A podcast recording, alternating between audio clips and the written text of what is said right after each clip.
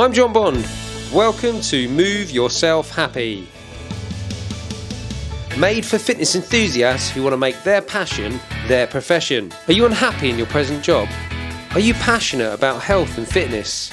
Do you want to release your true potential? If the answer is yes, this podcast is for you.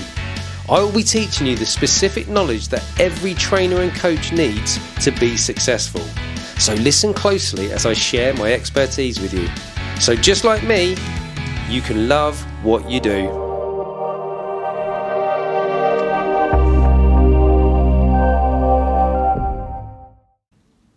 Welcome back. Now, my last episode, I was talking about relative strength, and that was strength in relation to your body weight.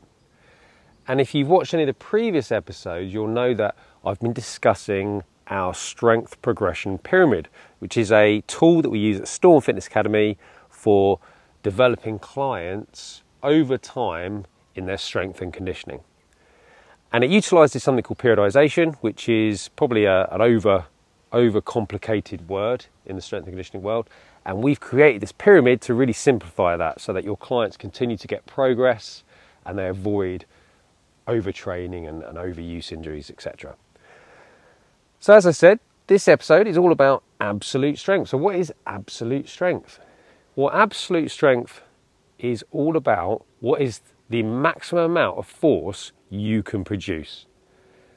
And the sport of powerlifting has been kind of assessing that in their competitors for, for years. And it does it across three lifts the barbell back squat, the barbell bench press, and the barbell deadlift. And the idea with that sport is you attempt to lift as much weight as you can for one rep on each of those lifts.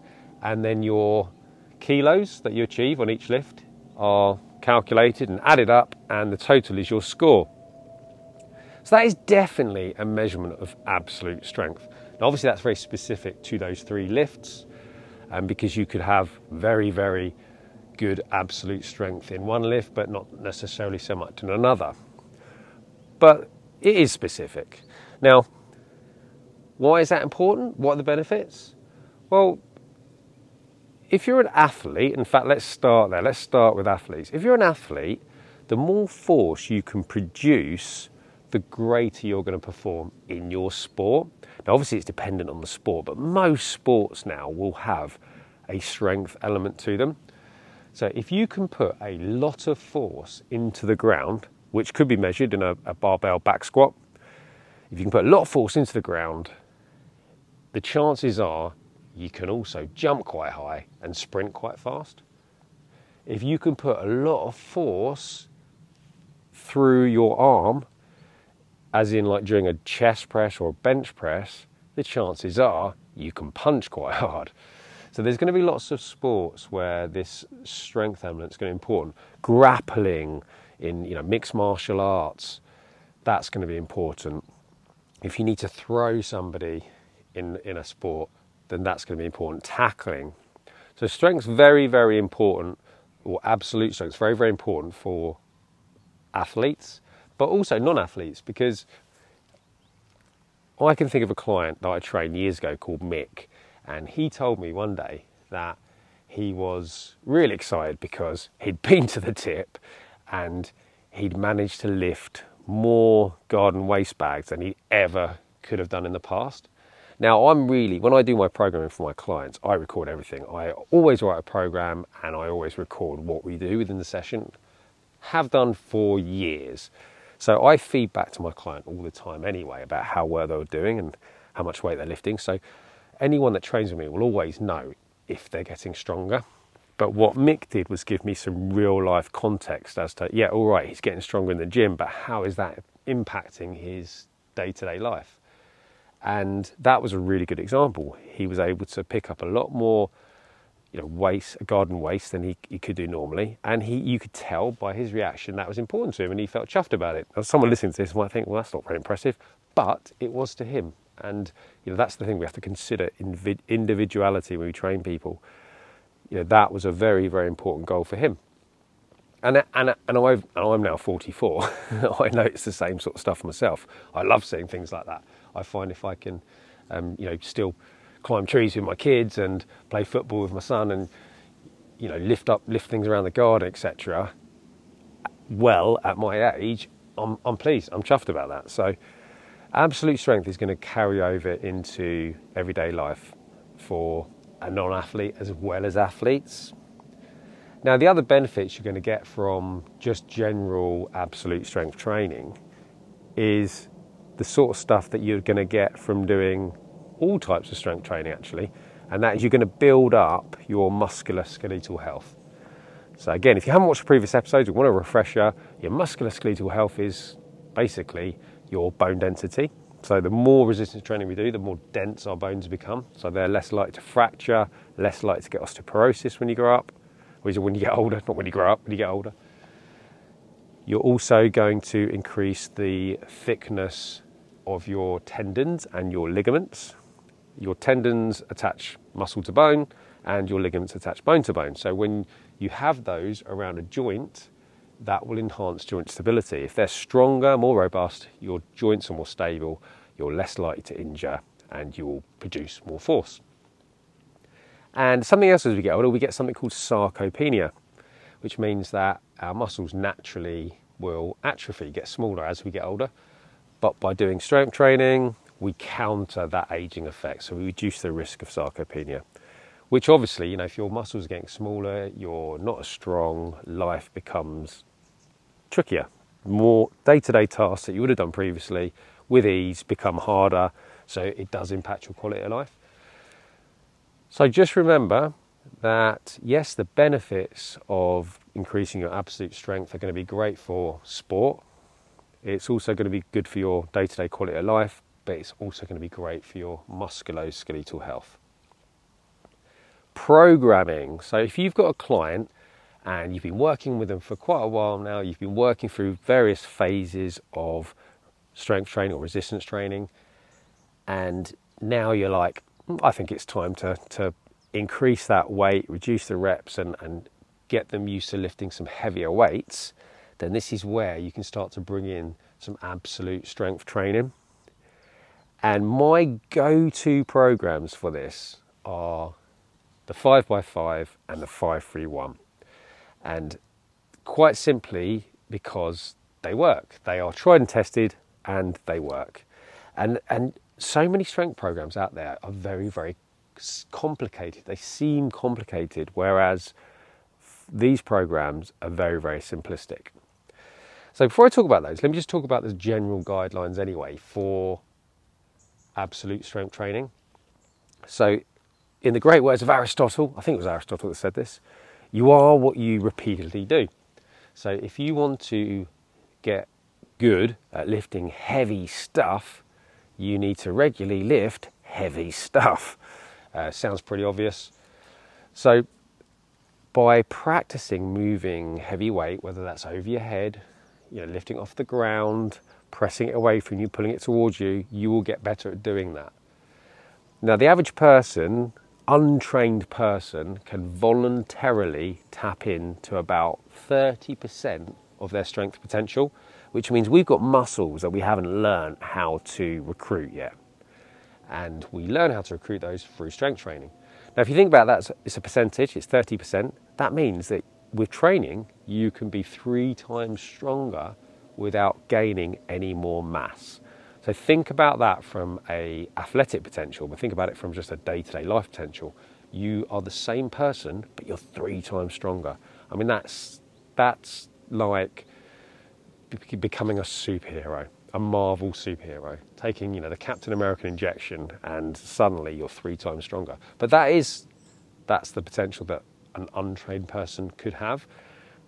So as I said, you know, untrained people, 30%, but then highly trained elite level lifters, they reckon, I'm not sure who they are, but the general consensus in the strength and conditioning world is that they can access about 95% of their strength potential, which, you know, if you go online, you Google um, world class Olympic lifters, world class powerlifters, you look at some of the lower weight classified uh, guys, and they are tiny, but they're chucking crazy weight above their head. So you can see how that, that is possible. Very, very interesting. So with programming, we need to get used, we need our body needs to get used to used to living, lifting, sorry, heavy weight. So we're talking about reps, no more than five. So reps of, you know, heavy singles, doubles, triples, four or five reps, but no more. That doesn't mean you're not going to get stronger if you live more than that, but we're trying to get our brain to recruit more fibers um, from you know what we have, and the optimal range for that is when the weight is very very heavy. So if you can do several reps of it, then it's probably not heavy enough. So that's why we're looking at that sort of one to five rep range.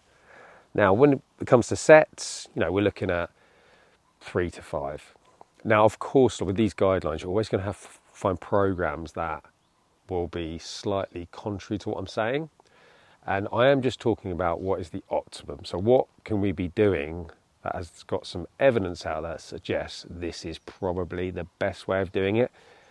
But there's always going to be anomalies or other ways of doing things. So, we're, gonna, we're talking one to five reps, three to five sets. Rest periods can be as little as two minutes in between, although I would suggest that's still probably a little short uh, and as much as I mean, our guidelines are three to five minutes. That's that's that's what we teach, three to five minutes. But there's a lot of coaches out there that will say actually for full recovery you can go as long as 15 minutes. 15 minutes between sets, can you imagine? Now, anyone that is an endurance athlete or, or likes to get really sweaty and get the heart rate up when they train, you're going to have a hard time with this phase of training and it might not be for you. You know, it might be that you just you, you don't want to train like this, and you know you, you don't you don't do this phase of training because there's a lot of standing around. You might do two or three reps of a really heavy weight, and then you're waiting around for three to five minutes. Now, my advice to you, if that really does drive you mad, um, which you know, I, I, I, am not very good at doing nothing. Uh, I tend to do mobility in between, so I'll work on some stretches and things like that. And you know, someone will counter that and argue and say, well, you know, you're you're going to kick in your trigger your parasympathetic nervous system if you do that, uh, which isn't going to be ideal for strength development. But you know, whatever. I don't care. Um, I like to do something in between. So that's your rest periods, three to five minutes. And uh, when it comes to time under tension, we don't need to worry about this so much, other than keep it low, keep it keep it short. Sorry. So you know, it might be that your your set your set is likely to take less than 20 seconds. You know, 10 seconds, if that, to to conduct all the reps. So just to recap: one to five reps, three to five sets, and uh, three to five minutes rest in between. And there we go. So um, when it comes to my go-to programs, I really like the 5x5 and the 531 because they're simple um, and they're tried and tested. So let's go with the 5x5 first. A 5x5 method is, if you Google it, you'll see tons of variations of it, but they're all pretty much working around the same protocol where there's workout A and there's workout B. Both workouts kick off with a barbell back squat and you're going to be doing five reps times five sets. So, relatively high volume there, five by five. You do that, you have your three to five rest, three to five minute rest in between sets. Then you move on to the next exercise. And for workout A, your second exercise is a barbell bench press. Five reps, five sets, three to five minutes rest in between each set. Then your third exercise is going to be a barbell bent over row. Again, five reps, five sets. So it's only three exercises. Now, if you think that's five sets with quite long rest periods in between, that's probably all you want to do for that session. And again, I know if you're listening, you're thinking, what? Three exercises in a session? That's ridiculous. But it's a lot of sets, it's a lot of weight. You, it's not about fatiguing the muscles, it's about training your brain to lift heavier weight think quality, not quantity. Now, if you really want to, you can add some assistance exercises on. So you might want to put on some exercises that can assist those lifts. So if you know that your bench press is a limiting factor in your strength, your absolute strength, you might whack in some isolation work for the flies or you might put in some work for the triceps. So by all means, add on some of those, you know, three, three times 10 sets or 12 or 15, whatever, something a bit more sort of hypertrophy based. You can add that on, but you don't have to. So that's workout A. Workout B, kick off with a barbell back squat again, five reps, five sets, three to five minutes rest. And then your second exercise, you're going to do a barbell overhead press. Five reps, five sets, three to five minutes rest. Your third exercise, you're going to do a barbell deadlift. And this is five reps, but just one set. And the idea is, is that, well, it's a big movement. You know, you've already kicked off with back squats. You don't want to be doing five sets of deadlifts. It's a, a, a big, big movement. So just a really good quality single set of five reps. And you're going to repeat this because on workout A will be Monday, workout B will be Wednesday. On Friday, you'll then start workout A again. So you just keep cycling between workout A and workout B. So there we have it three exercises per workout, five reps times five sets, apart from your deadlift on workout B. So that's your five by five. As I said, very, very simple, but just remember it's, it's following the Aristotle principle. It's getting you and your client used to lifting heavy weight so your brain gets better at recruiting more fibers that you already have. Now on to the 531. So this is often called the Wendler 531 because uh, I think it's Jim Wendler was the guy that designed this program. This is actually based on four sessions a week. So if you do want to progress onto four, this is a nice progression. And it kicks off every session with a core lift. So you'll have maybe a back squat on a Monday, uh, a bench press on a Tuesday, Wednesday off, Thursday a deadlift, Friday could be the overhead press. And then all the exercises that follow that core lift, core lift complement the core lift. So if it's a squat day, you can do exercises that complement the squat. So things that work your, you know, your quads and your glutes, etc. On the bench press day, you're going to follow that with exercises that complement the bench press. So pec exercises, tricep, anterior deltoids. Thursdays, you're going to follow the deadlift with exercises that complement the deadlift. So, you know, lots of hamstring, lower back work, etc. And then on the Friday, you're going to follow the shoulder press with exercises that complement that. So, think about your deltoids, so anterior, medial, posterior, a lot of tricep work. So, there we go. That's the four sessions. And I quite like this because it, it's, it's quite nice to just focus on one area although I do tend to really like the total body approach to training, this Wendler 531 is really good at just getting you strong in those lifts. Now, the, where does the 531 bit come from? Well, week one is five sets. So you could do that as a five by five if you wanted, um, but typically it's going to be three good working sets, three good quality working sets of five reps.